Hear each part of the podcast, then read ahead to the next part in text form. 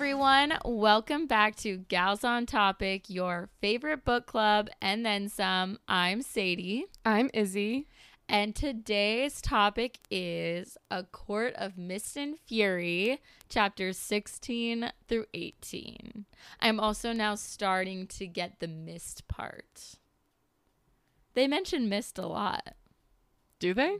Yes. In what context? Just like she just, every description of every setting, there's a mist. Oh, Yeah, like even um when they're sitting at the dinner table and Rhysand like flicks his fingers with like one of like the lime he's holding and it he misses into it. mist. I did notice that, but I was like, is that what the title is about? no, it's it's many times mist is mentioned when describing the setting.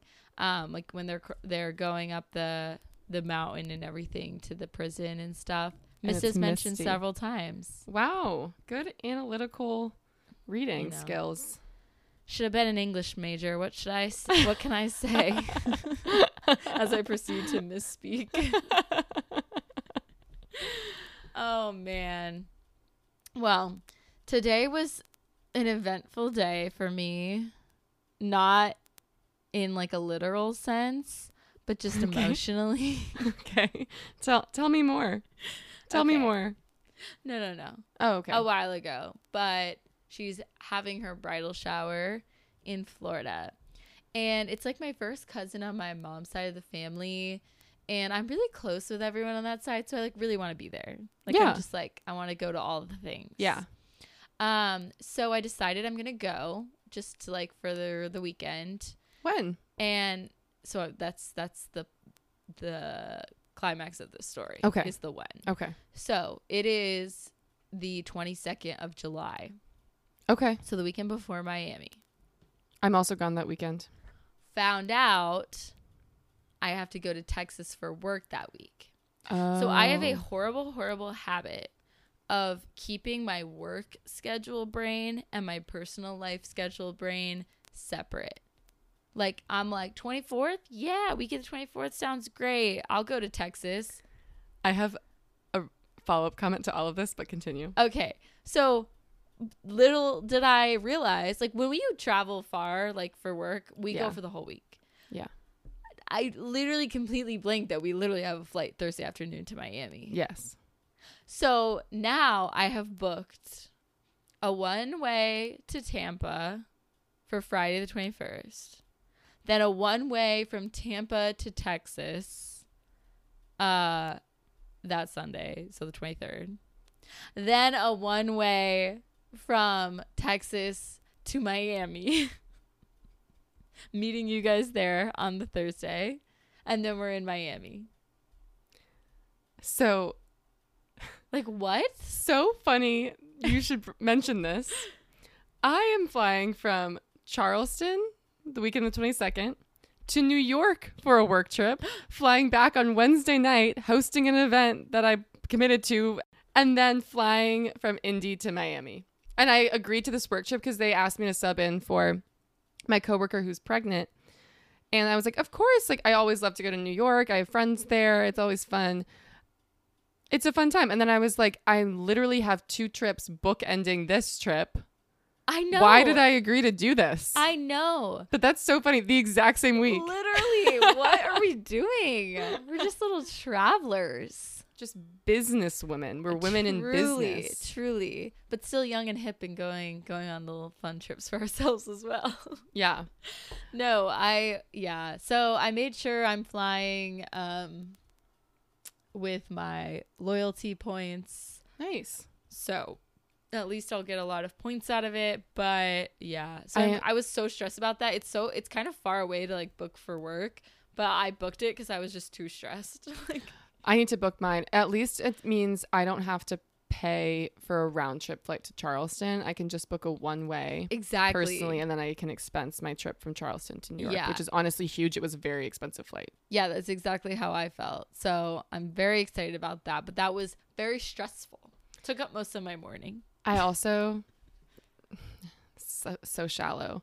I'm worried now that I'm coming into Miami after a week of traveling And, gonna and drinking. ti- you're gonna be tired. I'm going to be no, I that's not even my concern. I'm worried that I'm coming into Miami not in peak form because I will have just spent a week, literally a week straight, probably drinking. Oh, not in peak form physically. physically. Emotionally, I'm always ready. Physically, I will have not been working Oh out for a week and drinking every single day. That's such a good point because we'll like we'll eat out every day. And like I have to you it's like you have to drink at work events. Yeah, You can't be the only per- and like my coworkers are going to be like, "Why?" And I'll be like, "Well, I have to be in a bikini in 2 days." Like what? Like Actually, I'm such an oversharer. My whole team knows that I'm in training for Miami.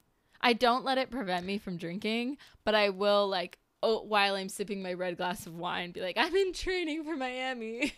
maybe I'll maybe I should start laying those same foundation yeah. that same foundation so that when it comes to the work trip, everyone just expects me to not. You be. can also still work out on a work trip. No, that's true. But also you don't have to do any of the above cuz you look amazing. Thanks. So do you, Sadie.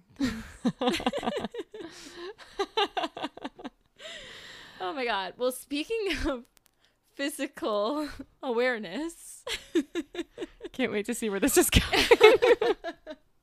I recently uh gave in to the rent the runway ads um because I just like don't love my wardrobe but I'm also just not interested in spending a ton of money on clothes uh like I want to be fun and wear like fun stuff but I don't want to like spend a ton of money on that stuff I'd rather spend it like going out and stuff but I need outfits to go out There's so many events in the summer. I know Renting clothes is the actually only economically responsible option. totally And I'm not even being dramatic. Like it's the only option. Yeah, so I started Rent the Runway and I got my clothes today. The shorts that came with one set were literally constructed to fit a male.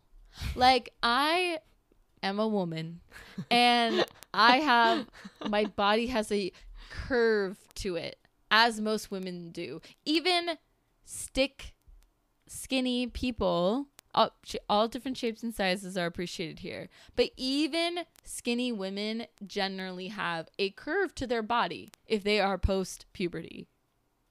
These Yes. shorts, like, they are for a man. Like, they were bunched up and baggy at my waist, but then tight at my legs. I'm like, that is not the shape of a woman. It's not the silhouette. Yeah. No. I was so mad. And then I put on the second outfit. The shirt both shirts were so cute and looked great. But then I my second outfit is like basically a Canadian tuxedo, but it was like really cute if you saw the vision. Um and I got these pants that were a brand that I have plenty of jeans of. And so I was like, great, I know exactly what size I am. I'm going to size up just in case. Like, I don't even know why that came into my head, but I sized up just because they're like skinnier fit. And I get them. They, I can't, like, they're so small. They're so small. I'm like, I literally have other jeans that are this brand. Like, I don't understand why it's so hard. It's frankly rude. It is. It's insulting. They said, we want to shame you today. Yeah, they did. They That- said, Sadie, you, we will shame you. Go to the gym tomorrow, Sadie. No. But then, but so I'm like really down the dumps, just like really got shoved down. I mean, there's no worse feeling than if a pants brand, specifically jeans, runs small, I just won't buy it. If it's making me size up, it's not worth it. I know, but like I have other jeans that brand. It makes no sense. On the on the site for Rent the Runway, did it say that specific jean runs small in the little You know, I don't box? I don't know. That's a great question, but regardless, it's too late. right. And I sized up. I mean, there's no excuse for them. Cancel. But but we are we are hanging in there because the third item, Mm-hmm. the dress, Mm-hmm. The peak. is probably the cutest, most flattering piece of clothing I've ever put on my body. So you see the emotional roller coaster of the day. Yeah. It was I truly unbelievable. Like I have to buy that dress. I But, think like, you it de- should. It defeats the purpose. No, it doesn't. No, it doesn't. I think I have been renting clothes for a while. Like probably over a year. I've done d- the different sites. I've done the big 3. Well, now I just started the third one, which Sadie has gotten me on to Rent the Runway, but I've done Nuuly, I've done Fashion Pass. And the things I buy, everything I've bought that I've rented, I truly love. Like I truly feel like they're just pieces that I need in my wardrobe that every time I wear them, I get compliments You and you feel know you love them because you wore them for a whole month and still decided you needed more. There are so many pieces so of clothes true. that I wear once or twice, and I'm like, you know what? I'm good. It doesn't go with most things I have. It actually, after a few wears, I don't love the way it fits. I can't really move in it. Once I'm in it for a few hours, Once I I- realize I don't like X, Y, Z. Yeah, like sometimes you put something on, you're like, oh, I feel so great, so confident. And then you actually wear it out and you're like, actually, something just doesn't yeah, do it for me. Like, it's good. It had its moment, but it's done. Yeah, If you buy it, that means it truly has withstanded the test of time and it belongs in your closet.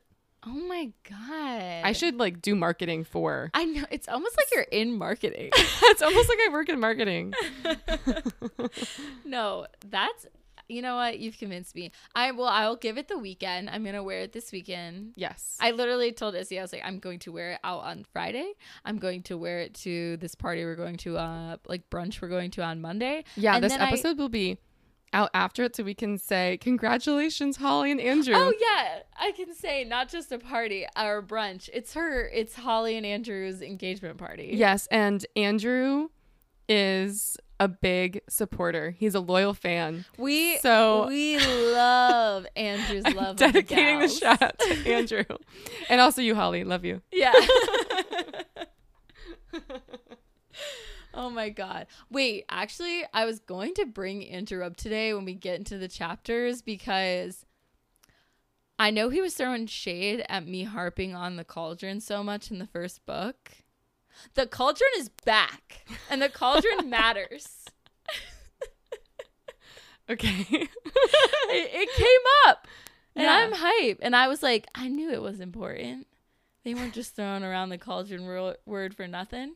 oh, the cauldron totally matters. Yeah. yeah. Yeah. So this- Background. Sadie, there was a few episodes I think where you th- were saying the cauldron maybe had part of the plot for the first book, and Andrew, again, one of our most loyal listeners, was like, "Sadie, get off the cauldron! Stop talking about the cauldron." Oh yeah, sorry if you didn't listen to season 1.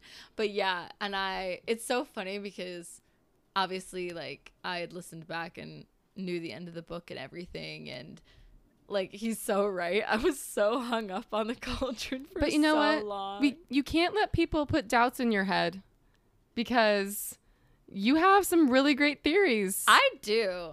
I do. And I have some more for today. And the cauldron is relevant. Yeah.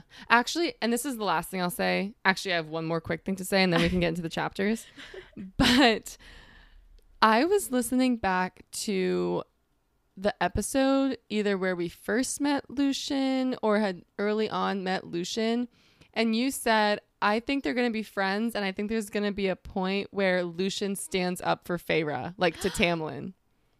And literally, I was like, okay, make a note to talk about that in book two. Like, literally, because that is the first 10 chapters of this book. I know. I God, I'm fucking brilliant. Okay, and I have one more thing to say that's off topic before we get into the chapters. And I want to give a shout out to our listeners in India, Puerto Rico, Switzerland, Australia, Italy, and Japan. Woo! International baby. I can see you in the analytics app and it brings me such joy. And if you would care to show yourselves in our DMs, I'd love to hear from you. Yes, please DM us or comment or well, the comments we can't really. Can we see who sent them? We can see the name, of the people. So if you are leaving a comment in Spotify, say what country you're from Yeah, and or DM and us. tell me how you found us. Yeah. because Yeah, I think yeah. that's so cool. it is so cool. We're international. I love it. Yeah, that was a lot of countries I just listed. So, I hope I didn't overshadow with my my hooping and hollering. okay, should we get into the yeah, chapters? we should get into it. We've I've been rambling. So, as Sadie said, we are covering chapters 16 through 18. So, it was just three chapters, but this was a lot of pages.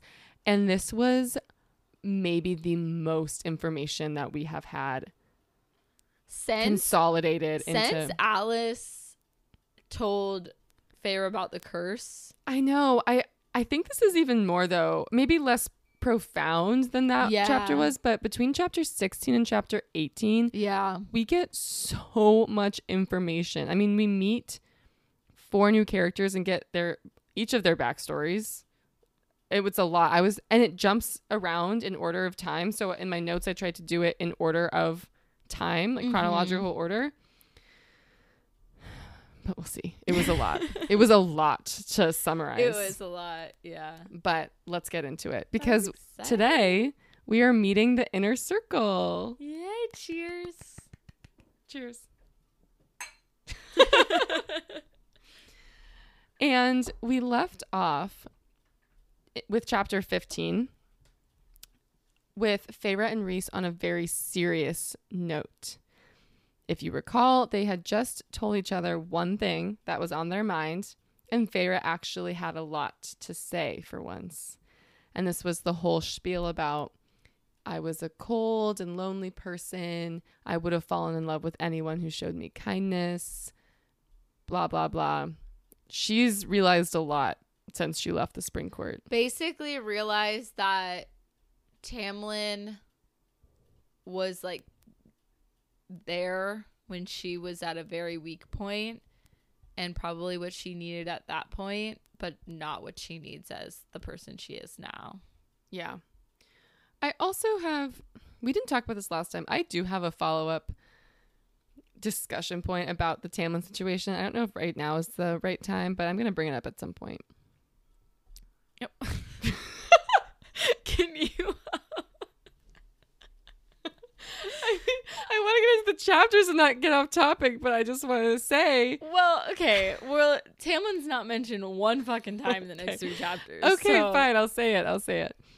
I feel like we didn't talk about this last time. We were still kind of playing both sides about Tamlin. But after we stopped recording, one thing that I didn't say that I do feel like is important in how we're thinking about the situation Mhm. is the fact that Tamlin physically, I guess not physically, but through his magic, locked her in the house. Yeah. And we know some of his reasons, and some of his reasons have points, valid points, which we talked about last time. But what I don't think we talked about is like the fact that he physically restrained her. And again, not like he didn't like, you know, hit her and do anything necessarily violent, but like his power is an extension of himself and he used it to physically prevent her from leaving. I feel like that's a form of abuse. Oh, absolutely. And so that's something I just felt like we didn't talk about last time. And I felt like we were giving it a little bit too much grace. So I wanted to clarify I'm anti that.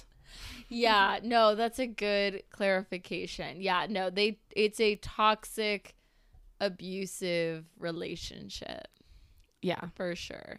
Yeah. For sure. So that was my one thing. No, that's good. That I'm glad you brought that up now cuz it I I don't think it would make sense at the end of these chapters. no. okay. Okay. No, I'm glad you made that clarification because yes, we are anti not talking it out. right. And I we see it for what it is, which is Yeah. abuse. He didn't physically lay his hands on her, but he may as well have Yeah. because he physically did restrain her. I mean, could you imagine if a man just locked you into your house and you couldn't leave? No, I feel so claustrophobic, and I'd probably have a panic attack, and I don't have the PTSD that Feyre has from being tortured for three Yeah. months. So Yeah, totally. Especially on a beautiful spring day. Absolutely the not. sun is beckoning me outside. so true. so true. Okay. So let's meet the inner circle. because Rhys um, is maybe the complete opposite of how of Tamlin and how he approaches things. There's a lot of Yeah. what? Nothing. We'll get into it. Okay. So Feyre and Rhys were interrupted in their very serious conversation by two winged men in the doorway. Both are tall, both are covered in dark leather, both have long swords strapped to them. The larger one breaks the silence by saying, Come on, Feyre, we don't bite unless you ask us to. Feyre's like, Oh, okay, hi. And then Rhys says, Last I heard, Cassian, no one had ever taken you up on that offer. So this is Cassian Yeah. putting a face to the name. How nice. And then Feyre goes, I wondered why no one had taken him up on that offer because, according to her, Hot damn. both of these characters are quite attractive. hmm She describes them as having dark hair, and Sadie can rest easy because they have short hair. Thank God. Actually, Cassian does have Shoulder slightly. length. Yeah. No, Cassian has slightly like shoulder. Yeah, shoulder length. Oh, I thought you said shorter hair. no. I was like, no, like- shoulder shoulder length hair. I picture him kind of having a man bun. oh, yeah, yeah, yeah. That's probably better. Yeah. I was picturing more of like Edna mode. Um, let's go with mine. and they both have tan skin, hazel eyes, very attractive. I think like this is the equivalent of when you meet the wolf pack in Twilight. Like Oh, yeah, these tan buff. yeah, yeah, yeah, totally. And then Cassian says, So fancy tonight, brother. And you made poor Feyre dress up too. Remember, she's in a gown. and there's nothing worse than going to an event Over and not being in dress code. Yeah, can they um why didn't Rhysand help her out? She really needed to ask for a vibe check. She didn't, Yeah. she just assumed a vibe, and it was not the vibe. so I'd feel really awkward if I was Feyre. Me too. But she turns her attention to the other man and she describes him as having a very dangerous aura. Like her Yeah. senses are tingling that this is the guy to watch out for. And Rhys introduces him as Azriel, spy master, Cassian, Azriel. Cassian. Cassian, Azriel. Mm-hmm. Azriel says welcome and shakes Feyre's hand, and she notices his hands are brutally scarred. And then Feyre notes that Cassian calls Rhys brother when he was addressing him, similar to how Rhys refers to them as family. Mm-hmm. So she asks if they're actually brothers, and Rhys just responds that they're brothers in the sense that all bastards are brothers of a sort. And then Cassian clarifies further that he is in charge of commanding Rhys's armies, which is a huge deal. He's very casual about it, but that's a huge deal. The mm-hmm. Night Court is a huge court. Yeah. Rhys has armies, Yeah. plural, and Cassian leads them. And then Azriel says Cassian also excels at pissing everyone off, especially amongst our friends. So, as a friend of Rhysand, good luck. And this is not what Feyre was expecting. I mean, first of all, she's not Rhysand's friend, and they're treating her very much like she's already kind of accepted I mean, in the group. she group. is Rhysand's friend. I mean, they not in she wouldn't mind. say so, but just to like have that title right away right. Yeah. It's just not what she was expecting. Like these men are definitely intimidating. One is Rhysand's spy master, one is Rhysand's army yeah. leader. Yeah, totally. But they have this way of making her feel immediately welcome and comfortable and almost like she's part of the group just because She's with Rhys says so. Yeah. And then Cassian is like, How the hell did you make that bone ladder in the Middengard Middengard Wyrm's lair when it looks like your bones can snap at any moment? She can- Always the men, always commenting on her weight. she can never catch a break with people telling her she's too skinny. It's insane. And you know what? I bet those damn shorts from Run the Runway wouldn't fit her either.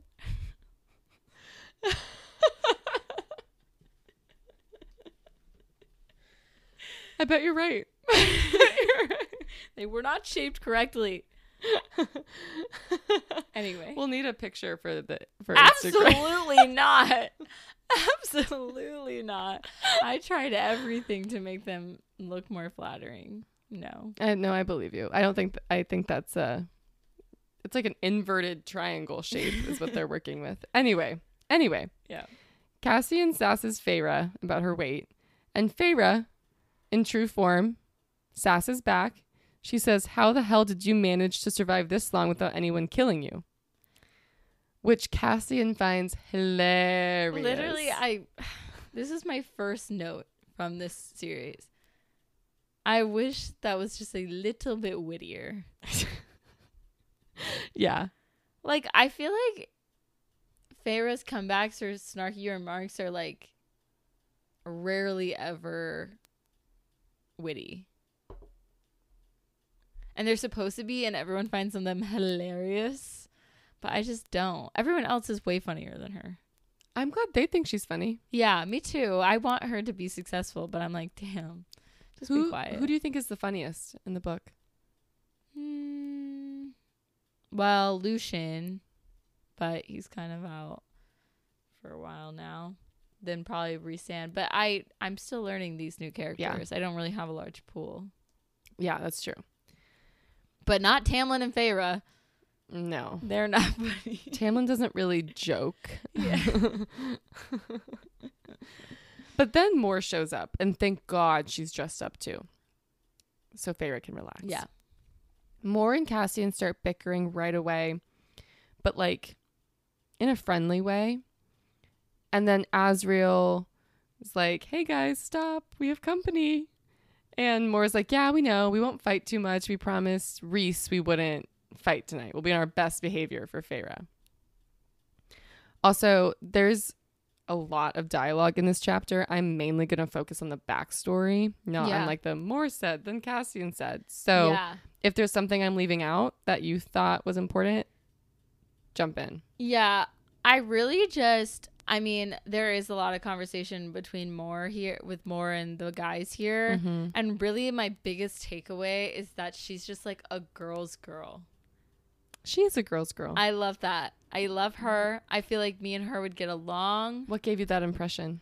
I wish I wrote direct, direct quotes, but she just like is constantly like Feyre, like has her back. Right. She immediately pulls Feyre aside and she's like, I wanted the two of us just to get dinner, but they made it be a group thing. Yes, yes. And I was that. like, that's cool Yes. to want to get to know her one on one, to just assume that we're going to be friends. Like, Yeah. yeah. I think and there was cool. something else, especially when Mor has already seen Feyre in a very vulnerable state. yeah. She's not judging her. She's not treating her like a baby or glass or whatever Feyre calls herself, a broken doll or something. But she just like is a girl's girl. Yeah. She just respects.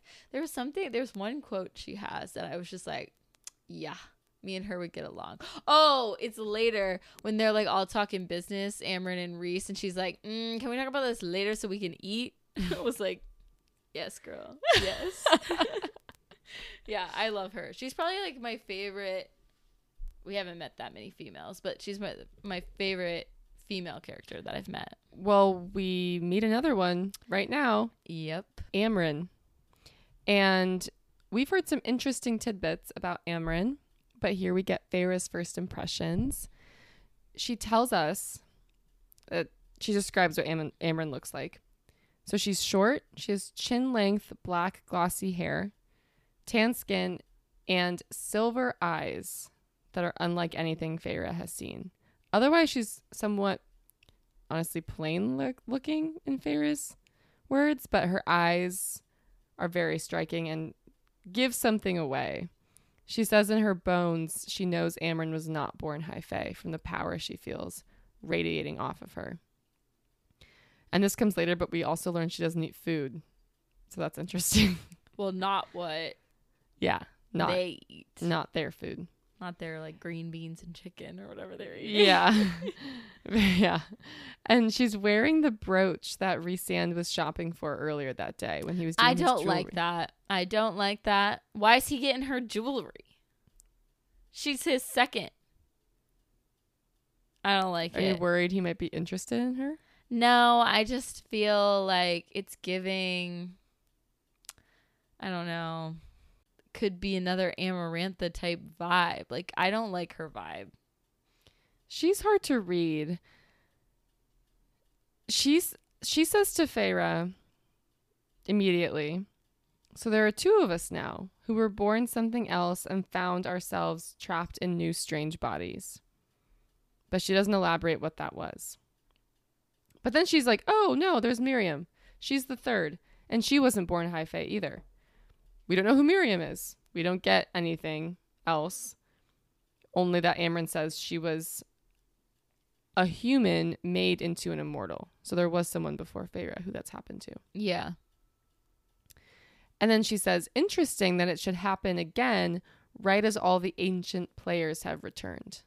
Feels very like prophecy, you know? What did wait, what did she mean by ancient players have returned? I'm assuming she's talking about the people involved in the war, like Hybern. Oh, right, right. Yeah. And then they start to eat. And Feyre keeps commenting internally on how casual everything is. Like the food is casual. Rhysand doesn't sit at the head of the table. The banter of the group is very casual. The fact that Rhys calls this a family dinner. I it really gives me Have you seen Fast and Furious? No. Okay. Um well every time they kind of like group up they like I'm imagining the scenes where they're like in a old garage or something and they like one by one show up and are like shooting shit and like they call each other family like it gives me the Fast and Furious group vibes. Yeah. so for people who have seen this, that I feel like I don't know if that's correct, but that's the vibe I get. Yeah, it's very casual. It's very different from Tamlin's court, which who's to say one's better than the other. But it's different. Yeah. It's very different. So the rest of this dinner slash this chapter is really just Feyre getting to learn more about the group. So I'm really just going to go down a list of what we learned. This is not necessarily in the order of how it happened in the chapter, but this is how it made sense to group it together.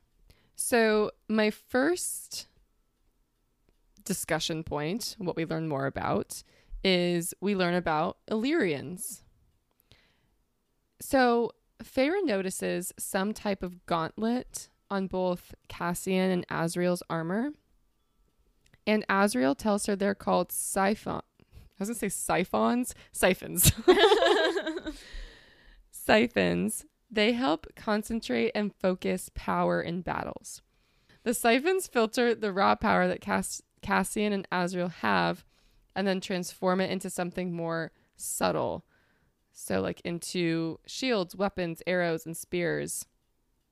Basically, helps their magic to be more precise and nimble Mm-hmm. versus like messy and chaotic. Right. And this obviously is really helpful in battle.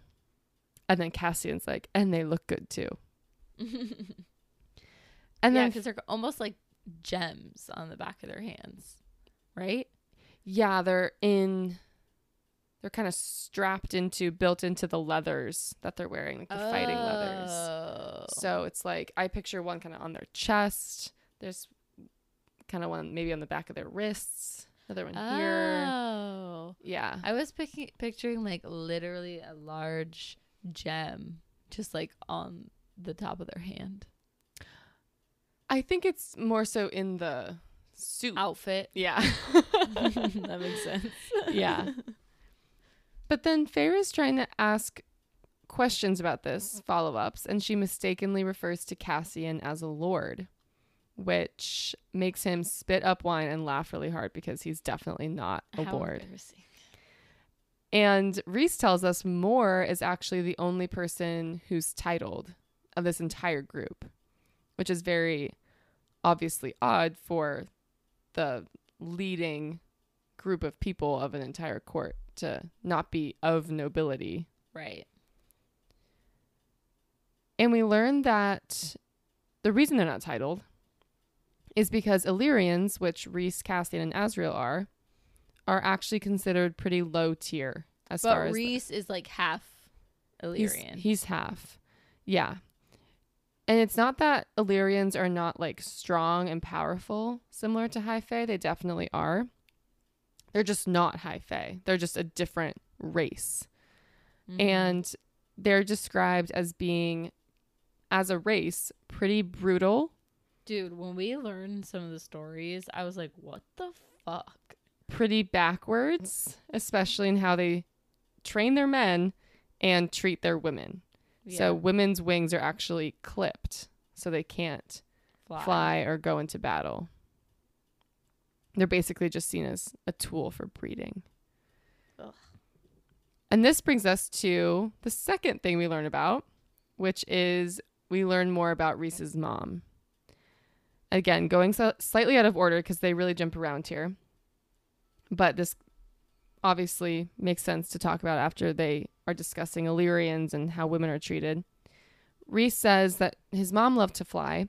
So when she was younger, she tried to starve herself to stop maturing because once you are mature, that's when they maim you, basically, as a woman. And clip your wings, yeah. And she didn't want her wings clipped. But obviously, she couldn't stop this forever. And so when she finally was being taken to get her wings clipped and she was struggling, she was being held by guards. Rhys's father, the High Lord at the time, happened to be Visiting. visiting the camp that she was at, saw her, and the mating bond clicked into place as soon as he saw her. So he immediately, said it clicked in for her too. So non high, like non Fey, or she's still technically. Eh, Are Lyrians still technically Fey? Yeah, Okay, okay. So Fey can mate still. yeah, It's not just high Fey. Okay. yes. So he's immediately saw her, mated, and then keyword misted. Yes. I keep snapping. Killed the guards holding her. Misting is like they kind of just evaporate into mist. Yeah, I that was one of my questions. So what is misting? so then I think Rhys does it to a lemon, and it's like he just snaps his fingers, and it just turns into lemon mist. Yeah. So if he he did that to humans, it turns into like bloody mist. Yuck. Yeah. But Rhys says, despite being mates, his dad and his mom were wrong for each other. Because his dad was very cold and calculating, and his mom was soft but fiery and loved by everyone. So, mates does not necessarily equal great match, Yeah. is what we take away from that. Yeah. Yeah. You know who is a good match? Who? Mor as real. Mor in Azriel. Why do you say? This whole chapter, she comments on them like making eyes at each other and making making eyes mostly. And like seeing Mor like almost feel like she's gonna reach for his hand but doesn't. There's something brewing. Okay. Prediction. So the third thing we learn is that none of these inner circle members were under the mountain. And we learn that Rhys had kept them hidden along with Velaris. And again, we still don't know how at this point, but when Feyre brings it up, she asks, Oh, I didn't see any of you under the mountain. It's super awkward. And they all, Cassian in particular, look super guilty. She says Cassian is looking at Rhys with guilt and love on his face. And although one chapter ago she was really mad that people escaped being under the mountain, she's now not being a bitch about it. She actually thinks it's comforting to have a spot in Prythian that remained untouched from Amarantha. Yeah. So her perspective has shifted. And then four, the fourth thing we've we learn is that we learn how they all met. So she asks how specifically Azriel, Cassian, and Rhys met, and Cassian answers. So Cassian says that they all hated each other at first. And all of them, we learn, have had really hard and really sad lives. Yeah. So Azriel and Cassian were both Illyrian born bastards. Azriel was sent to a training camp once his father realized he was a shadow singer, which is a rare gift and means he's known for his stealth and has a predisposition to hear and feel things others can't, meaning he makes a great spy master Mhm. obviously. And then back to Rhys's story, his mom brought him to one of the Illyrian war camps to be trained as an Illyrian male, which again is a really brutal upbringing. They go to these camps, they train, they fight with each other as soon as they enter the camp, they're disciplined really severely. And that's when he met Cassian, who was also at the camp and who specifically liked to beat Rhys up for being too, in quotes, clean. and uh I guess like they were staying Rhys and his mom were staying, you know, at their home or whatever in the camp.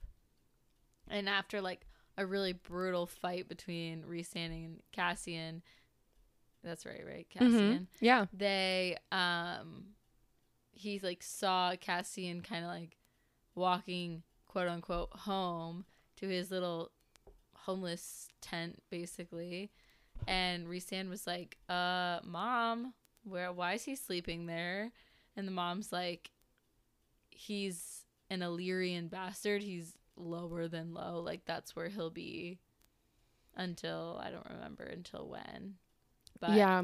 The Illyrian born bastards live in these sad tents. And they're all, these camps are up in the mountains.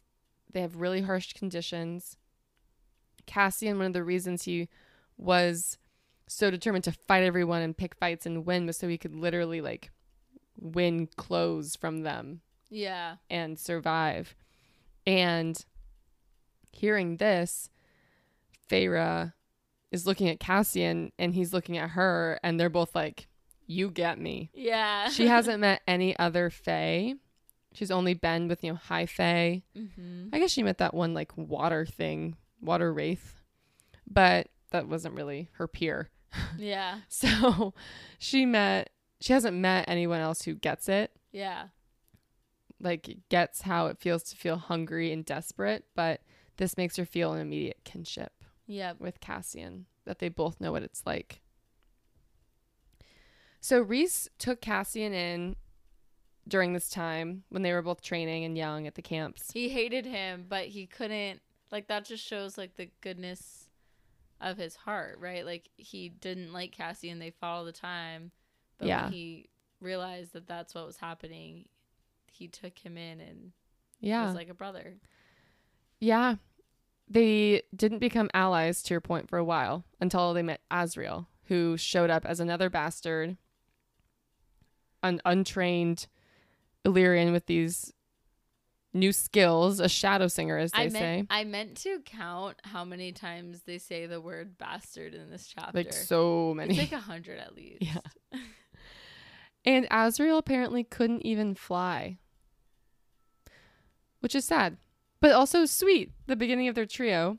And obviously, this is a super powerful trio. We've got Rhys, obviously, huge power, can do all his mind stuff on top of that. Mm-hmm. Son of a High Lord. Azriel, shadow singer. Cassian, really strong. So, powerful. And then when the war came, Rhys's dad came to visit the camp where the warriors were training. And, you know, Rhys's dad, High Lord, leading the armies at this time, saw how powerful the three of them were and decided to split them up so that they basically weren't a threat to him. So Cassian said they didn't see each other basically for seven years until Rhys got captured. But Rhys cuts him off. And that's the story of how they all met. It's so strange because it's so contradictory to like I'm watching Queen Charlotte right now. Great show. Yeah, it's Really very liked it. Um, it's very good. Um, and like they're so desperate for offspring. They need an heir. They need a legitimate heir. But like in Prythian, heirs are just a threat. Like when you have when you're um immortal, you're not as desperate for an heir. No. And so when you have one and they're incredibly strong, especially when you like mate with someone who like Rhysand, where Illyrians are incredibly strong as well with different powers that you will never have, I feel like they get so threatened, the High Lords. And it means that whenever we meet a High Lord, we automatically know their dad has to have been killed. Right. Right. So it's not like they gracefully step down. That is so true. Yeah. That makes sense. Like I I think I made a comment earlier. I'm like, "Damn, everyone everyone's families are just dead." But like obviously, they can't be the high lord if their dad is still alive.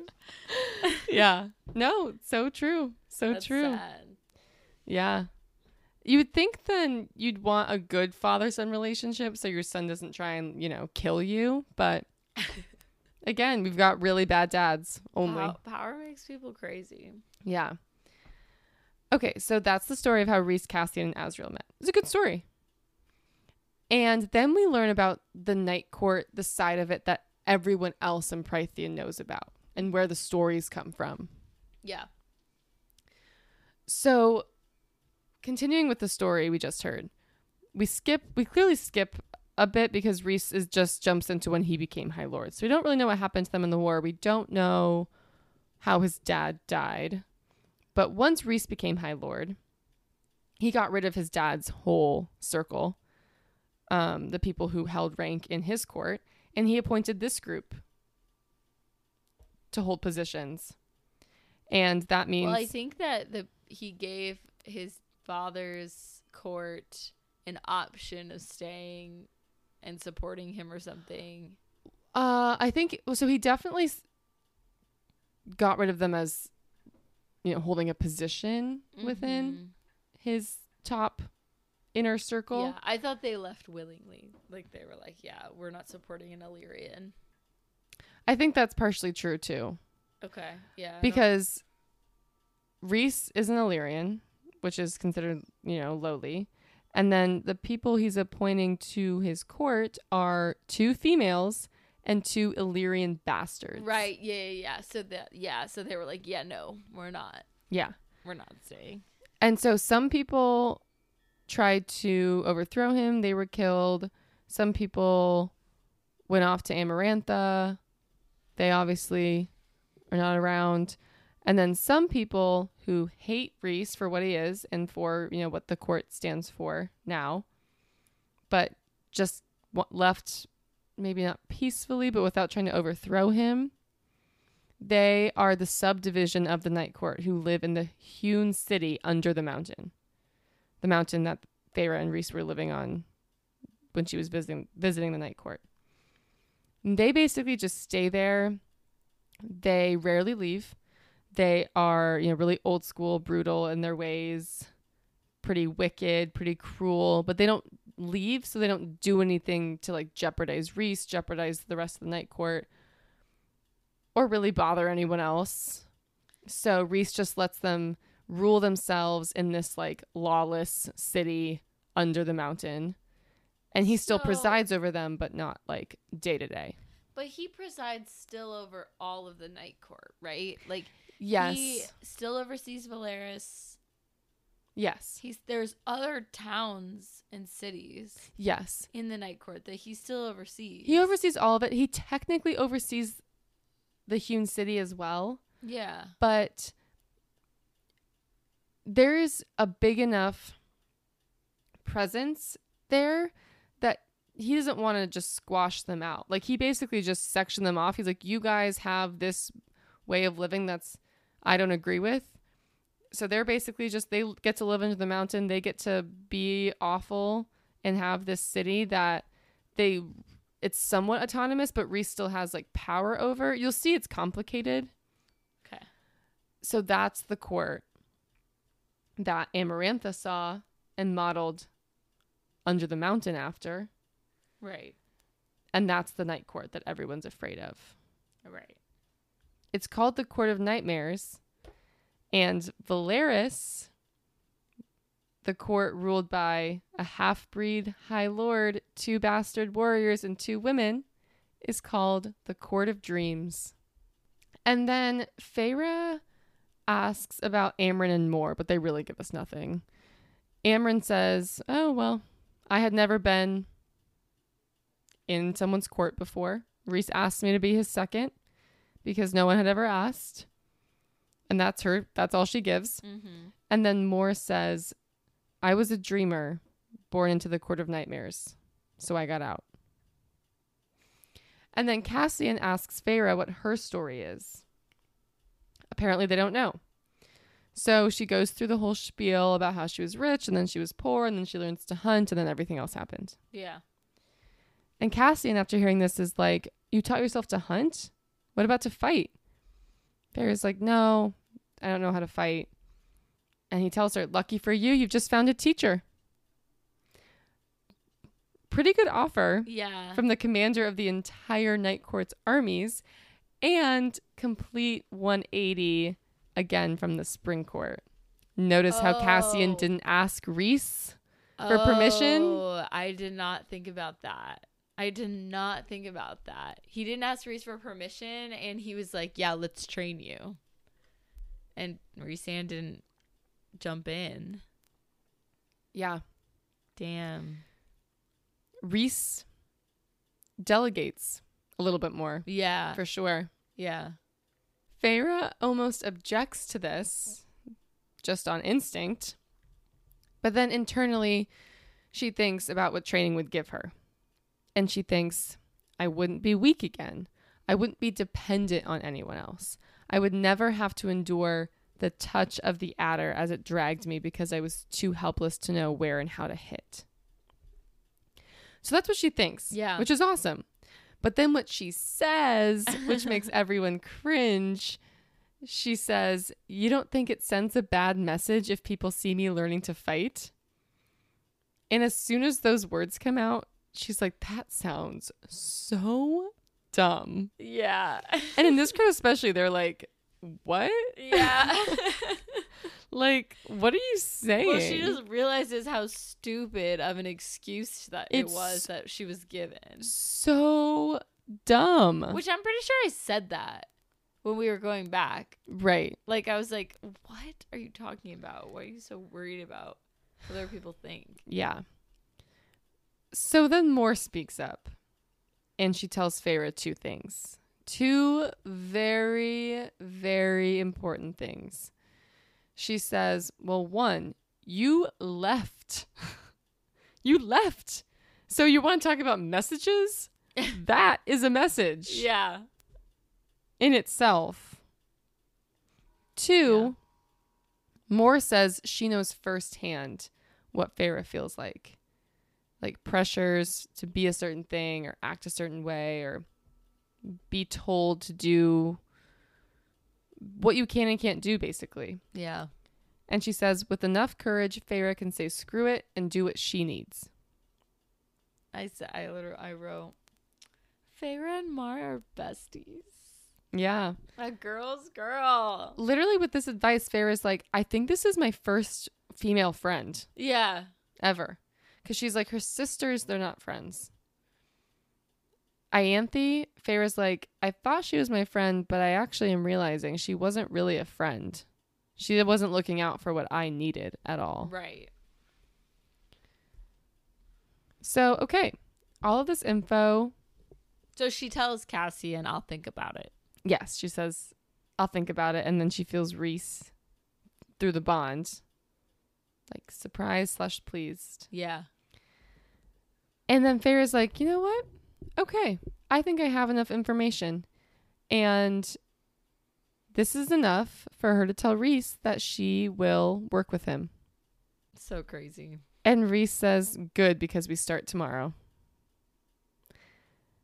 And this is because Rhys enlightens us. The king of Hybern is indeed about to launch a war. We knew that. And he wants to resurrect Jurian to do it. I literally don't understand that. Yeah. Like I don't get why why would you resurrect Jurian? He hates Fae. And if if the king of Hybern is trying to start a war to destroy humans, why would you resurrect a human? I literally don't understand that at all. And that is a really good question because it is obviously weird. He was on the opposite side of the war. Yeah. So we'll learn more. I, but like no one else seems to be thrown off by that in the book. So that's why I was like, am I going to learn more? You will, yeah, we'll learn we'll learn more. And the, okay, so this was a lot of information. The backstory. now Jurian and Feyre's like so Jurian who is dead and who's Oh wait, let's remind everyone who Jurian is. good, good point. So Jurian was the was the war general of the human armies, basically. Mm-hmm. Um, who was quote unquote in love with Amarantha's sister. Amarantha's sister was really in love with him. He was using her Yes. for information. It all came out that he was using her for information. He killed Amarantha's sister. Amarantha killed him. But then she locked his finger on her necklace and his eye with his soul in a ring. So he is his soul is still alive in a sense, and that it was trapped in her ring to like watch all of her evil hor- horrors. Yeah. So that's who Jurian is, and now the king of Hy- there's rumored rumors that the king of Hybern is trying to resurrect him. Yeah. Yeah. Okay, And we don't know why. right. So this is actually what Reese wants to find out. Mm-hmm. We know that Jurian's eye and finger bone had been kept, belonged to Amarantha. We also know that those disappeared when she died, presumably by the Attor who also escaped, took them. Oh yeah, yeah, yeah.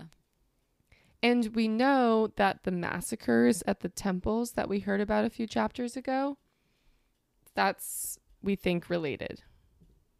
The King of Yeah. Hybern is like ransacking different places. Right. So Rhys asks Amren, How would someone take an eye and a finger bone and make it into a man again? And how do we stop it? And Amren says, You already know. Go to the prison and talk to the bone carver. Bone carver doesn't sound promising. Approachable, No, like a nice guy.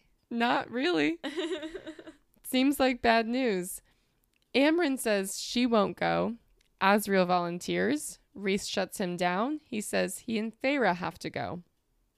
Because the only person the bone carver will talk to is Feyre, given her specific, interesting background. Right. Clearly, this is a scary place to go. The group is kind of reacting like, You're going to send her?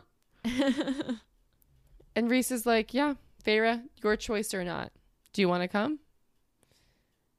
And she just says, How bad can it be? And Cassian says, Bad. And that's where we ch- end chapter 16. So, Sadie, what did you think of chapter 16? Um, it's a lot. A lot of new characters at once.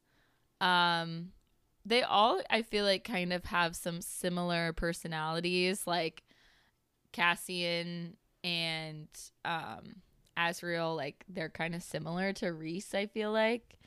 Um and then I I'm not a huge fan of Amren. Mm-hmm. Like I just don't like her vibes. Um but Moors are gonna be our new bestie. And how does meeting Rhys's family, like the people who are closest to him, has that impacted how you see Rhys? I mean, he's less of a mystery. We knew like nothing about him. Now we see who his friends are. Yeah, I just feel like I just feel like from book one to book two, it you were so unsure about Rhysand, and like his behaviors in book 1 do not reflect the person he's clearly being portrayed as in book 2. And it's very much like okay, well then we have some explaining to do still. Okay. So you're still you still feel the same way. Yeah, yeah. I mean, I definitely like Rhysand. Like, if I was reading book two exclusively, I'd be like, fall in love already, like I was with Tamlin and Feyre. But Yeah. I just don't like the polarizing shift. It's kind of like when we read It Ends With Us and then read It Starts With Us. Oh, yeah. Not exactly the same because Ryle is like def spoiler alert. Spoiler alert if you haven't read it. Um Ryle is like definitely supposed to be the bad guy, but it it the way they told the story in book one, it was more like conflicting. Yeah. But then book two, they just like went full send. Like he's just a, an asshole always. right. Uh, Yeah, and I hated that. I know. I was like the reason it ends the reason it ends with us was Yeah. so good. the reason that book is so good is because you're you're conflicted like you Yeah. root for them so hard and then it shifts fast and then you still Mhm. see the good sides of him and it's Mm-hmm. that's what makes it so heartbreaking and then Yeah. the sequel i was like this And it- book needed to not be written and I feel like this is giving me similar vibes. oh no Well, not not not in like my overall rating of the book. Like the Yeah. story is better, yeah but ooh, sorry. Um, but I just feel like I don't like when it's when we like fully damn someone like we are Mhm. with Tamlin. So that's my my hesitancy with Rhysand comes from my my feeling like we need closure with Tamlin yeah first. fair Okay. fair okay well let's get into chapter 17 and Yeah. And this chapter is just to show how different Rhysand is from Tamlin in handling Feyre how so because he like takes care with her as she's throwing up and then Oh, tucks yeah, her yeah, into yeah. bed and yeah. yeah Tamlin Okay. just pretends he's asleep. yeah let's get into it okay. So it picks up with Rhys flying Feyre back to the townhouse. And Feyre tells Rhys that there was a moment at the dinner where she could feel him through the bond again. And this was happening when she agreed to maybe train with Cassian. And she asked if he, she got past his mental shields again. And he says, No, the bond is a living thing, an open channel between us that's shaped by my powers and shaped by what you needed when we made the bargain. And she says, I needed not to be dead when I made this bargain. And he says, You needed not to be alone. Damn. I But so did he. I find that statement actually just very powerful. Totally. Totally. And I think um I think they both needed that under the mountain. They both needed not to be alone and that's why they're so connected. Yeah. Yeah. And then Feyre states a big truth that she slash we just learned from this dinner that they had, which is Rhys lets Amarantha and the entire world, all of Prythian, think that he's an evil guy, that he rules over an evil court, and it's actually all just a front to protect what matters most to him, which is his family and Velaris. And So is his logic that if they are scared of that court, then they're less willing to like attack? I think his logic is that Velaris has always been hidden from Prythian. The but obviously people have to know about a court of nightmares or a court of the night court. Like they need to there needs to be some part of the night court that's exposed to Mhm. Prythian. And he exposes the hewn city, his version of Under the Mountain, of where all those people who are slightly evil go and live. Yeah. And so to keep up that facade, to make sure Velaris stays hidden and to make sure Prythian only has focus on the hewn city, he acts in character with what the High Lord of that court would look like and be like. Oh. Ooh. So I guess there's my justification for everything that was happening under the mountain. Yeah, definitely part of it. Like he he plays that role so that it all makes sense. Yeah. And with Amarantha, he, you know, needed to be on her good side. Mm-hmm. So he was very he was willing to do some of her dirty work to make her not ask questions or try and come for the night court Right. even more so. Yeah. Yeah. So Rhys says, I love my people and my family. Do not think I wouldn't become a monster to keep them safe. And I like that answer because it's honest. And he Mhm. did Mm-hmm. do that. You know what I mean? Mm-hmm. And Feyre's kind of that same way. She's even said herself. Yeah. And then Feyre asks what the cost of keeping this place secret and free is, slash was. And Rhysand lands them back at the townhouse at this point. She tries to step away, but he grips her chin and says, You know that already. And we do. He had to be Amarantha's whore. Yeah. He played his part very, very well to the point that he became probably Amarantha's most trusted person.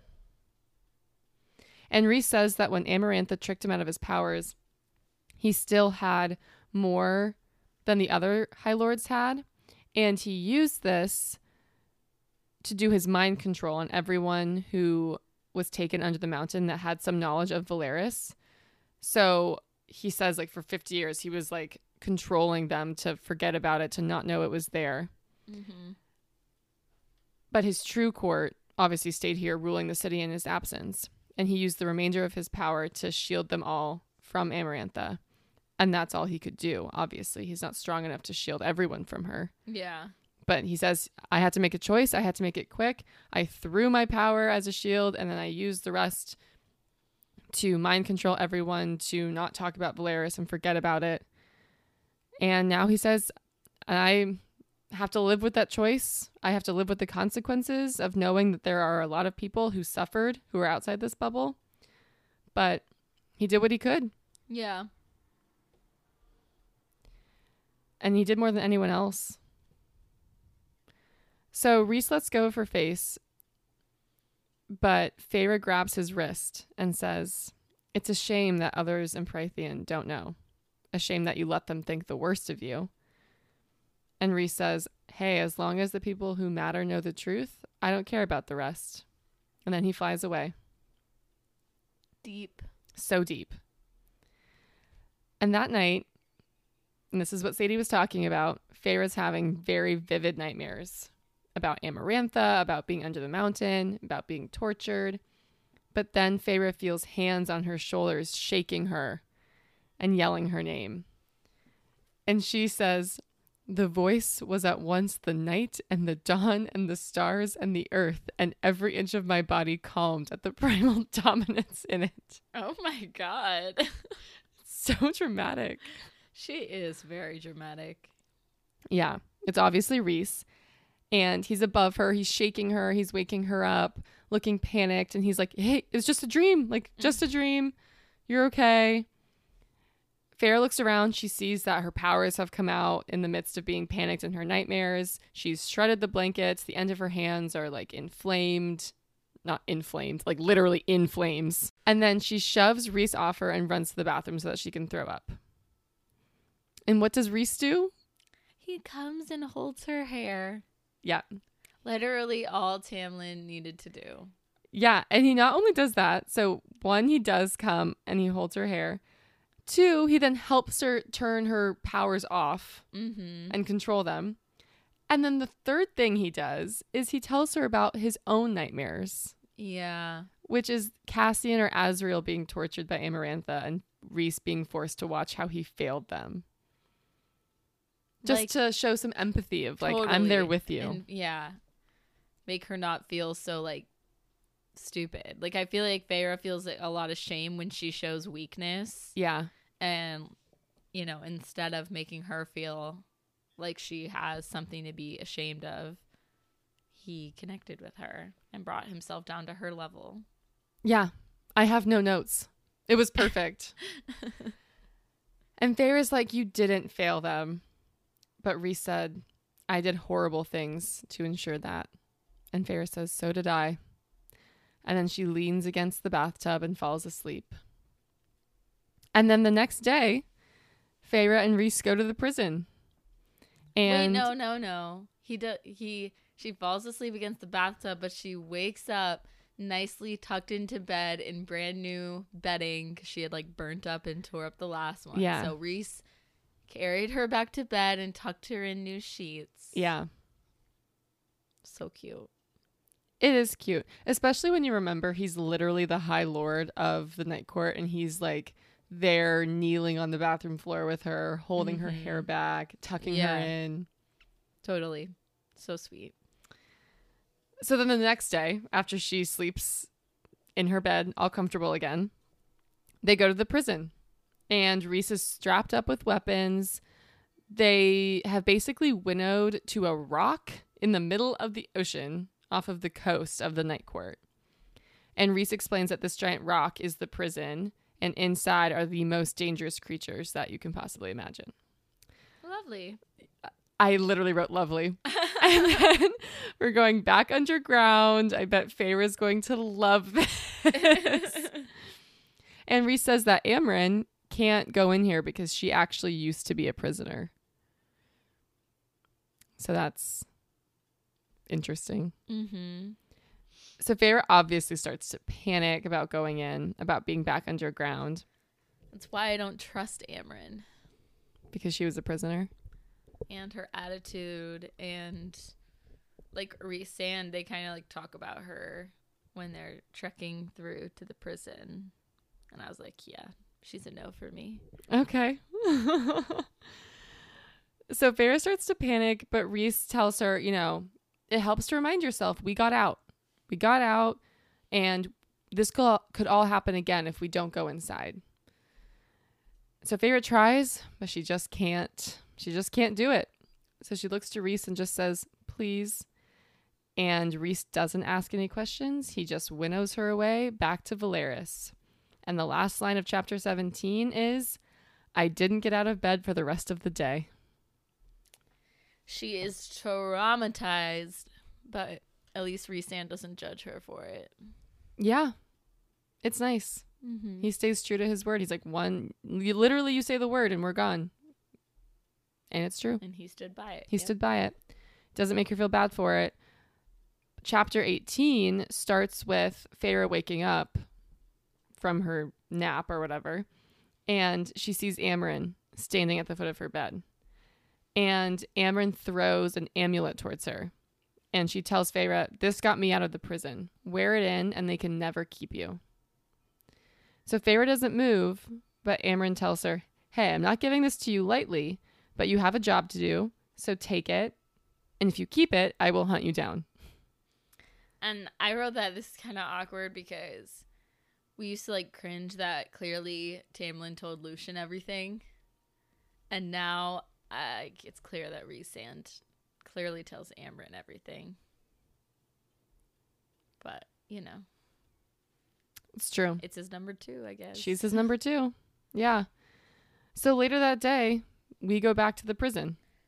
And they have a ways to hike. Um, they have to like go up the slope of the rock to get in. And Rhys is like having to pull Feyre along because she's so out of shape from just doing nothing. And they start chatting. Feyre apologizes for yesterday for not being able to go in. And Rhys tells her, You have nothing to apologize for. You're here now, and that's all that matters. And then he winks and he says, I won't dock your pay. And then Rhys draws out his sword as they're about to go in, and Feyre's like, "Oh," because you know he's always been very like suited up, suave. He never gets his hands dirty that she's seen at least. mm-hmm. I guess under the mountain is her reference, but he was just always doing his little mind tricks Yeah. to hurt people. So she's never seen Rhys in like warrior form. Mm-hmm. Although Rhys tells her Cassian's actually better at him in combat. And then Feyre asks about Azriel.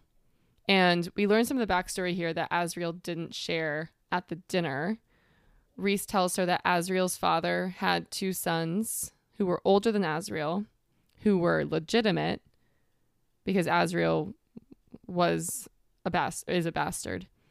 And Azriel was kept in a prison cell basically. Like he wasn't allowed to train or fly or do any of the things that Illyrians are supposed to do. And then it sounds like his brothers tried to burn him alive as a test So so wild. to see if he would heal, which is how he got his scarring. I literally wrote these every time we hear about Illyrians, they just sound absolutely horrible. Like what the fuck? Yeah, they do. And then Feyre asks about Mor, and he says, Mor is who I will call in when the armies fail and Cassian and Azriel are both dead. Which makes it sound like she also has like immense power. Yeah, I wrote she must be powerful AF. But he also explains she is like a queen. She oversees Velaris and the Hewn City. So she's got a lot of duties. And then mm-hmm. Amren is his political advisor and doer of his dirty work, in his words. And also, as we know, she's very powerful. Right. Rhys says if the day ever comes in battle when Mor Cassian, and Azriel are dead, he will break the spell on Amren and unleash her on the world. I literally wrote, "Is Amren going to be a problem?" like, she like I feel like during this whole conversation, Rhys is like, "Yeah, I'd never want to get on her bad side," and and then like the fact that he like got her that brooch for a gift, I feel like he has to like suck up to her, or she's gonna go crazy. I honestly think it's surprising that she um kind of like respects Rhysand as a High Lord. Or maybe she doesn't. Because but she's so powerful. Yeah, like they said that she I don't know if we're gonna get into all this detail, but they said that she like is from another world and Mhm. like got slipped through and maybe got trapped here and it's just like immensely powerful and going on and on. And I'm just like it's weird that if she's from another world that she would like respect another person as like the leader. Like is Rhysand still more powerful than her? It's it's confusing. So yeah, so he says there are legends that say when the world was created, there were rips in the fabric of the realms, and in the chaos of forming the world, creatures from other worlds could come in through those rips. But then the rips closed and some creatures were trapped, so that's possibly what Amren is, meaning she's like ancient Mm-hmm. but we don't really know what her powers are. She's in a body that looks like a high fae, so don't know how that works. Yeah. So essentially, I have no answer. I don't know. Okay. So Feyre and Rhys are walking. They get to the gates of the prison and they swing open. And then Feyre starts to freak out, but Rhys puts his hand on her back and she grabs her amulet and he tells her to breathe. So they go in. It's clearly not a normal prison. She can't see any prisoners. It's just like stone hallways that lead deeper and deeper underground. Mm-hmm. And they keep walking down, and Feyre has to grab Rhys's hand to stay steady. And at one point, when they're walking and talking, he like squeezes her hand. And I was like, oh, that's so tender.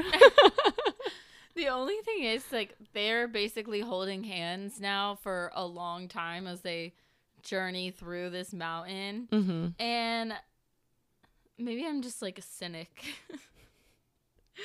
but I was like, the constant hand holding just is not it. Like, hand holding for a minute is sweet, but then, like, I just know they can't move as, like, ad- agile. Like, they can't be as agile. They're just holding hands the whole time. Well, Feyre's not agile. Like she's in this dark, steep hallway and she's holding on for balance.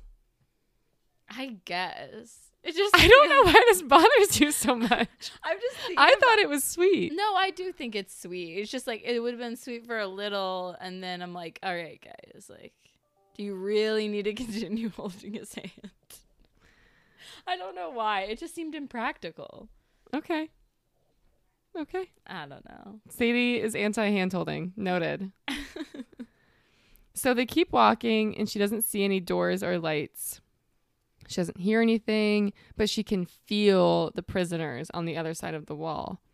And they're walking down for so long. She says she's she loses all sense of time. And as they're walking, Feyre asks, "So like who is the bone carver?"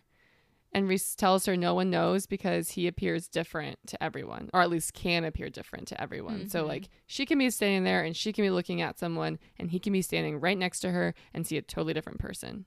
Yeah. And then they reach the gates of the bone carver's cell. They're, of course, made of bone. That tracks. Mm-hmm. And then they enter a dark cell and they hear a voice that says, I have carved the doors for every prisoner in this place, but my own remains my favorite. And he's immediately so creepy.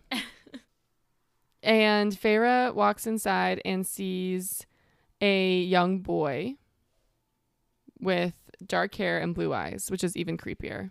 Yeah. I was like, are we in a horror genre now? Yeah. This shit's creepy. Yeah, it's super dark in there. It's just this boy in this prison cell. Rhys then pulls out a bone from somewhere and gives it to the bone carver. And it's the bone that Feyre used to kill the Middengard Wyrm when she was under the mountain. And I have so many questions. Like, does he just collect bones in case He needs to go see needs- the bone carver. literally like how did he get the bone? Why did he take it? I didn't even really think about that, honestly. Like he really was pre-planning this so meticulously. He just knew. But this is like an offering or whatever just to get them inside. Mm-hmm. And then the bone carver accepts it. He's like, "Oh, a bone." and then he looks at Feyre and he asks her if she's afraid. And she says yes because Rhys Rhys prepped her well. He said, "Don't lie," to the bone carver. Yeah. And the bone carver asks her where she went when she died. And Feyre asks, well, Fe- Feyre says a question for a question, which Rhys also had prepped her to say. So he was Mhm. very, he was very prepared. And so, okay, the bone carver wants to know where she went when, when she died, and then he says he'll answer her question. So obviously, a very intense question for her to ask or for her to have to answer. Mm-hmm. And she's thinking back to when Amarantha was torturing her and just the pain she was in, like obviously the horror of that moment. Rhys is looking very wary that Feyre's going to be able to even speak about this. Mm-hmm. But then Feyre tells she tells them everything. She says, "I heard the crack when she broke my neck, but it was also in my ears and in my skull. I was gone before I felt anything more than the first lash of pain. And then it was dark, but there was a thread and I yanked on it, and suddenly I could see, not through my eyes, but through Rhys's eyes." And I knew I was dead, and this tiny scrap of spirit was all that was left of me, clinging to the thread of our bargain. I wondered if Rhys knew that. This is way more detail than we got in real time in the book. Yeah. Like and this I, is all I new wonder if. Rhys is gonna be like, What? you know? he looks, yeah, he looks shocked, but we don't know if it's shocked at the information or shocked that she's able to answer Right. Yeah. and not fall apart. And then she continues. She said when she was made anew, then from the High Lords, she followed the bond back like she was swimming to the surface Mhm. again. And the bone carver pushes her to remember if there was any other world beyond where she was, but Feyre's like, Well, I didn't see anything. And then he asks her a few more questions until Rhys interrupts because the deal was a question for a question. And the bone carver has now asked Feyre six. Feyre gets her chance to ask a question, and she asks about resurrecting a person. Like, if you had pieces of them, is it possible to put their soul into a new body if the soul was preserved?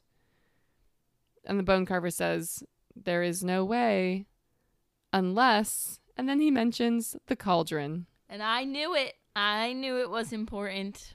Yeah, it is. It is important. And he tells us a little bit more. He says, They say all the magic was contained inside of it, that the world was born in it, but it fell in the wrong hands. and horrible things were done with it. Things were forged with it, such wicked things that the cauldron was eventually stolen back at great costs. And it can't be destroyed because it's like the maker of all things. Yeah. So it was just hidden and forgotten. So only with the cauldron could something like that, like only could you, only with the cauldron could you resurrect someone like that. So Rhys asks, Where did they hide it? And the bone carver says, Tell me a secret no one knows, Lord of Night, and I'll tell you mine. And Feyre's like, Oh my God, what's he gonna say? Like, this is this could get so dark. And then Rhys says, My right knee gets a twinge of pain when it rains. I wrecked it during the war and it's hurt ever since. when he said that, I was like, is that going to matter? Or is he just kind of like pulling some shit out? Well, the bone carver thinks it's funny Yeah. And tells Rhys, You always were my favorite. And he he holds up his end of the deal. He says, "Okay, the cauldron was hidden at the bottom of a frozen lake in Lapland." And Rhys is like, "Okay, let's go. Let's go to Lapland." yeah. But then the bone carver continues and vanished long ago. Of course. Couldn't be that easy. Useless information. Um, and the bone carver doesn't know where it is now. But the feet of the cauldron, like it was split or something. Yeah, like if you could think of um if you think of what a cauldron looks like. Yeah. It has like little nubs on the corners Yeah. to kind of like hold it up so it could be over a flame. Yeah. So those were removed and hidden in different locations. And he mentions temples specifically. So Sisera, Siseri, which we recognize as the Yeah. temple that got ransacked, Sangrava, and Ithaca. I was excited because I thought I recognized the names and I was like, oh my God. And those were destroyed or whatever. Yeah. And then they basically say it. Like Feyre also realizes that. And I'm like, dang it. I thought it was yeah. Because basically, if those feet that were hidden on those temples are missing, it's likely that Cauldron is active once more and that the wielder wants it at full power, not any part missing. right. So Feyre's like, okay, wow. So that's why the temples are being ransacked to get the feet of the cauldron to restore it to full power. And then Rhys is like, I don't suppose you know who is doing that. um, and the bone carver, of course, asks another question slash wants something in return. He asks for Feyre's bones when she dies yeah. and he'll he'll give the answer. But then Rhys Rhys doesn't like, agree. "No." He just says thank you for your help and then he starts to guide Feyre out, but Feyre willingly offers up even more info. He sa- she says that there was a choice in death. And Rhys stops, guiding her out. The bone carver's looking at her very intrigued. And Feyre says, I knew. I knew that I could drift away into the dark, and I chose to fight, to hold on for a bit longer. But I knew if I wanted, I could have faded, and maybe it would have been a new world, a realm of rest and peace, but I wasn't ready for it, not to go there alone. I knew there was something else waiting beyond that dark, something good. Damn. Way more info than we got in book one. Yeah, she needed to um she was in too much of a dark place. There was too much change. She was a fae. She couldn't really like relish in the feelings that she was having in those moments. Yeah. And this gets her the next piece of information. It confirms that King of Hybern is the one who's pillaging the temples. And I'm like, why did we need to confirm this? We were 99.9% sure. Yeah. But okay. So the King of Hybern, sure. Groundbreaking. and then Favorite offers up another piece of information. She's just blah, blah, blah today. I think she's realizing all these things as she's sharing. Yeah. And she shares that when Amarantha made her kill those two fairies, if the third hadn't been Tamlin, she would have killed herself afterwards. And she like feels Rhysand's reaction. Yeah, Rhys goes totally still. and she says like I knew there was just no coming back from what I'd done and I wanted to break the curse. I knew I had to save them, but I knew that I couldn't ever come back from this. And then she says she glances at Rhys, and there was something like devastation on his beautiful face. It was gone in a blink. And then the bone carver says more information on the cauldron. Apparently, with the cauldron, you can do other things than raise the dead. You can shatter the wall, which is the only thing keeping human lands safe from other fairies. I this whole this whole scene is just an emotional roller coaster because it's just like getting these deep thoughts and then this like really big information and then deep thoughts Yeah. and really big information. I'm just like, whoa. So we're realizing so many things about Feyre, about this is the chapter of like realizing things. of like realizing things. Yeah. as my Kylie Jenner would say. And apparently, Hybern, that's why he's been quiet for so many years because he was hunting the cauldron, learning the secrets.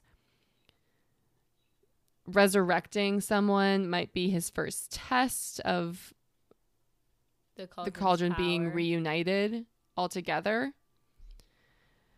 And like any source of magic, it can be depleted. So he's letting it rest, letting it gather strength, learning its secrets, feeding it more energy, getting more powerful. And then Feyre asks if there was a way to stop it. And Rhys is like, don't tell him anything else. I know.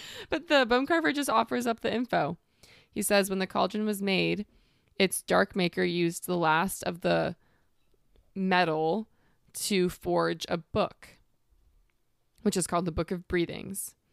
And the Book of Breathings can negate the cauldron's power in some way or control it.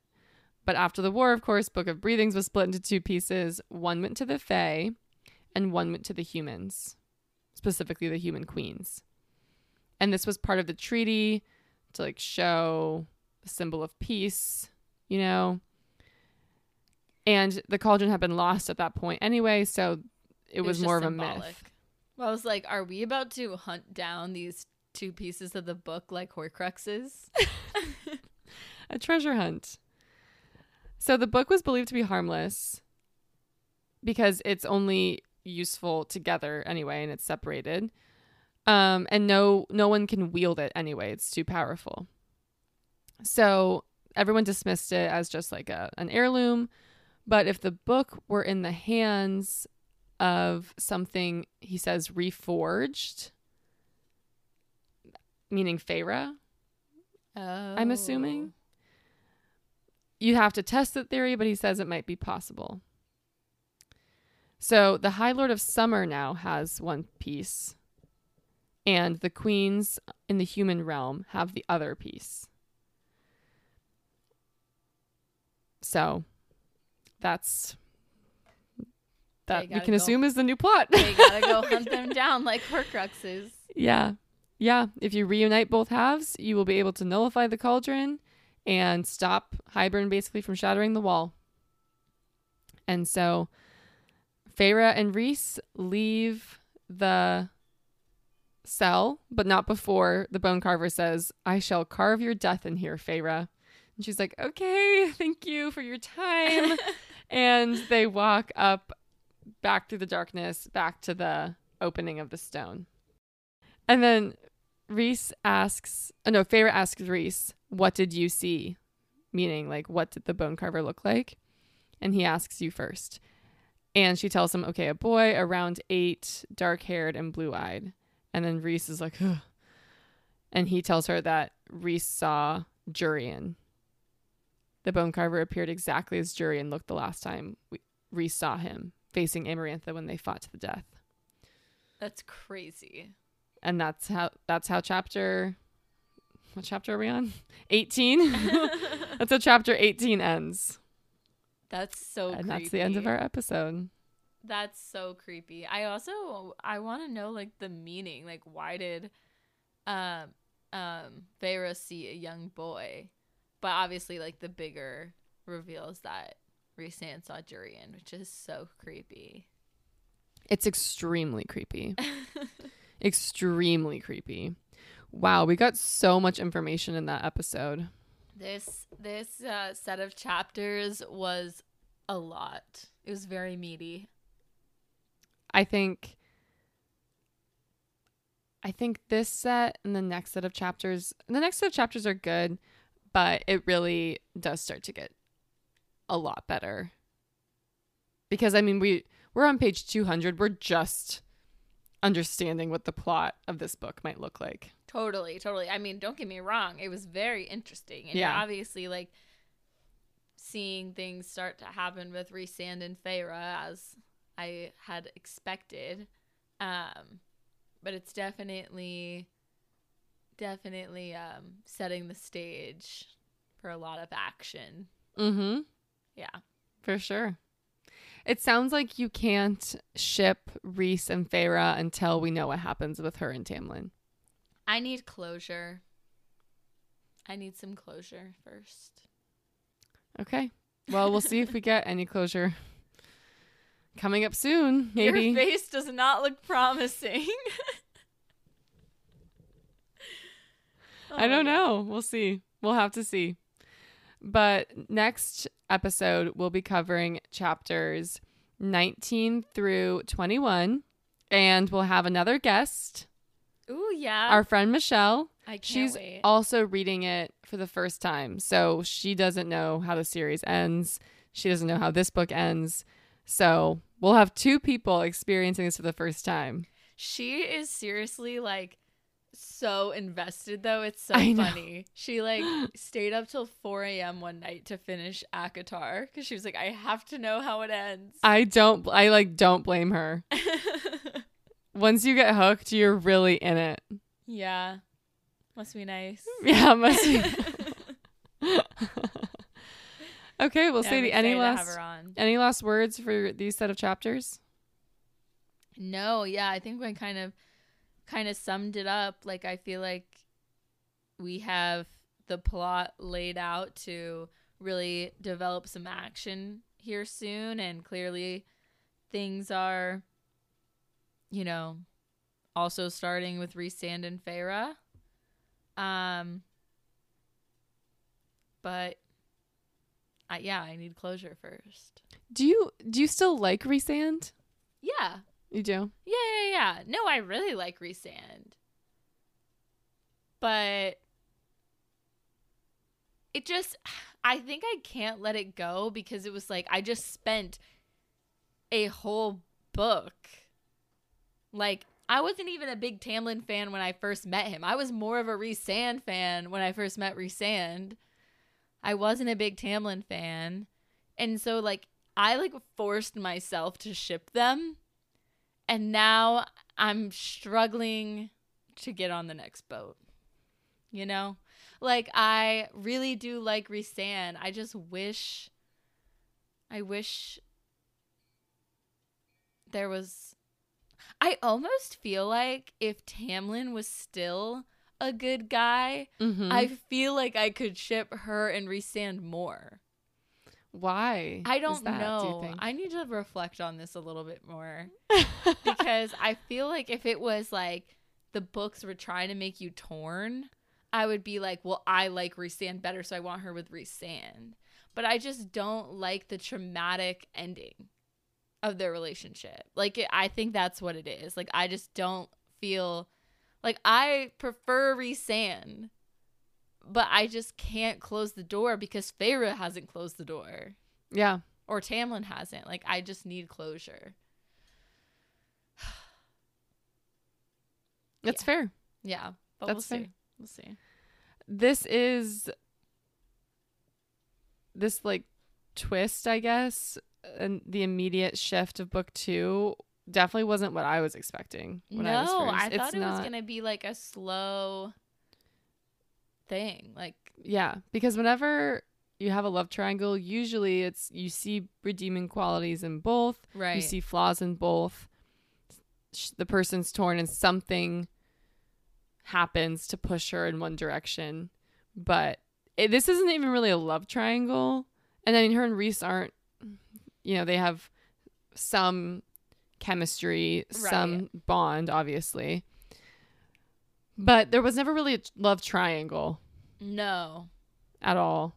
No. I mean, it's not her and Rhys haven't really crossed that line yet. No, not at all. Yeah. Not at all. They just held hands for like an hour. I know their hands were fucking sweaty. but okay, we'll uh we'll continue reading next episode and see how this continues to unfold. So thanks everyone for listening. Don't forget to follow us on Instagram at Gals on Topic. We're also now on TikTok, also at Gals on Topic. And I've been cracking myself up. Literally, Izzie's hilarious. I don't know how you come up with these TikToks, but it's so funny. I've been cracking myself up. So go give us a follow on TikTok. Um, leave us a comment. Follow us on Spotify and Apple Podcasts, all the things. Yeah. Tell a friend. and we'll see you next episode with Michelle. Yeah, we'll see you guys then. Bye, guys.